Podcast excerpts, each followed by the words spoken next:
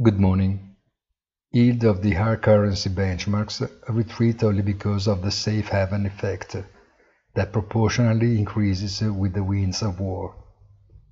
It is a real risk, given the rigidity of the opposed positions, and on whose analysis we anticipate will focus once again in our weekly commentary tonight.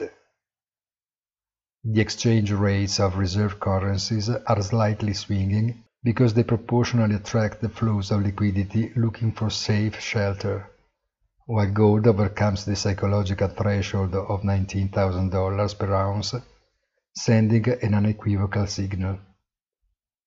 The crypto market, conversely, continues to move upside down without giving the proof of a specific target, or perhaps only alleged the correlation from everything else at least for what concerns that thin minority of assets that represents the real capitalization of this peculiar segment of investments.